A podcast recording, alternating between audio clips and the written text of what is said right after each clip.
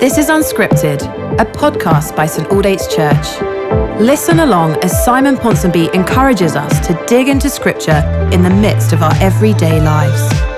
So take a moment to recenter your attention and welcome the presence of God as we listen to these ancient words. Well, hello saints, welcome back to Unscripted. And today we're in Ephesians chapter 2 and verse 3.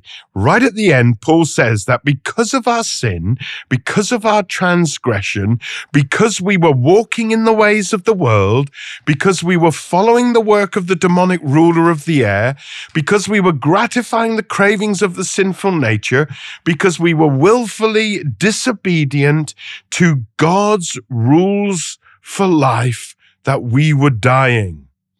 He goes on to say, like the rest, it's the end of verse 3, we were by nature objects of wrath. Well, I don't know about you, but I don't like that. I don't like that word, and I don't like that concept. And it's one that, in many respects, I'd rather wasn't there.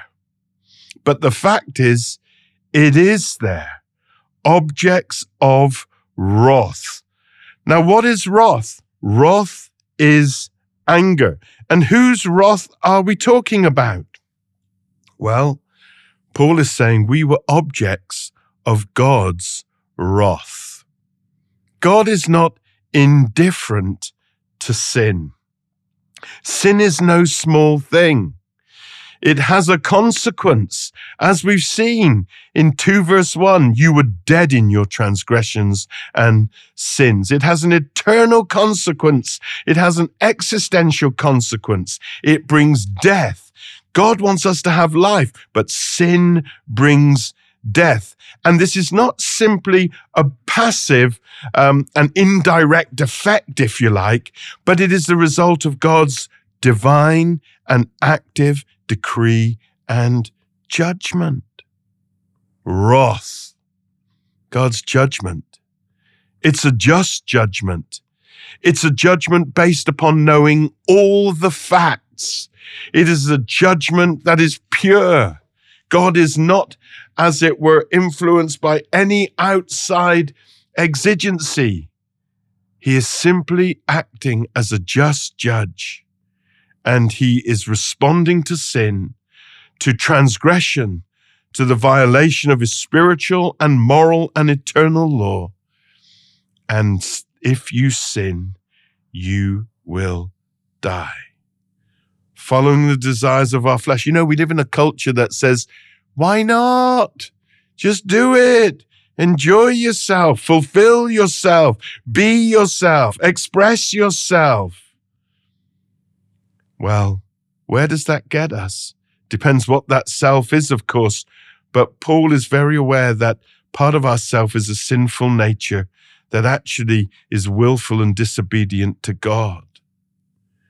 And there's a sense where it becomes a kind of moral, spiritual suicide. God exercises wrath, his just judgment, and then his punishment. You know, there are those who would like to drive a wedge between the Old Testament and the New.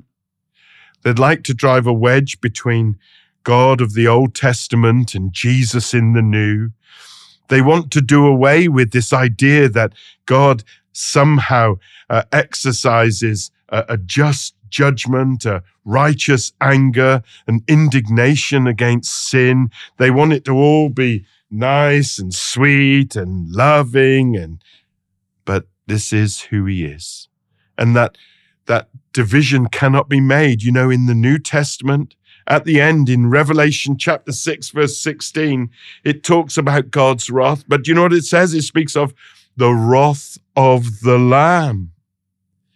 And in Revelation 6, verse 17, it says, there'll come a day when that wrath of the Lamb, the wrath of the Lord, will come in judgment and in punishment. Listen to me, saints. Sin is no small thing.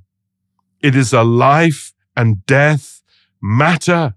It has existential, your existence now, and eternal consequences. And you really don't want to be on the wrong side of God. You really don't want to find yourself there on that day, facing the wrath of the Lamb. The wonderful thing is that wrath is not the last word about God's action and emotion and intention and passions for us. He hates sin. He hates transgression. He hates it because of what it does. He hates it because it brings death. He hates it because it brings separation from us and God. He hates it because it causes us to shrivel, to shrink, to dissipate, to fall away from Him, to fall away from light into the darkness, to fall away from life into death. He hates what it brings, and He rightly is going to bring His right and righteous judgment, His wrath against sin and against those who have walked willfully in it. But He doesn't want that to be the final word. Not at all. And we'll see that next time we come together.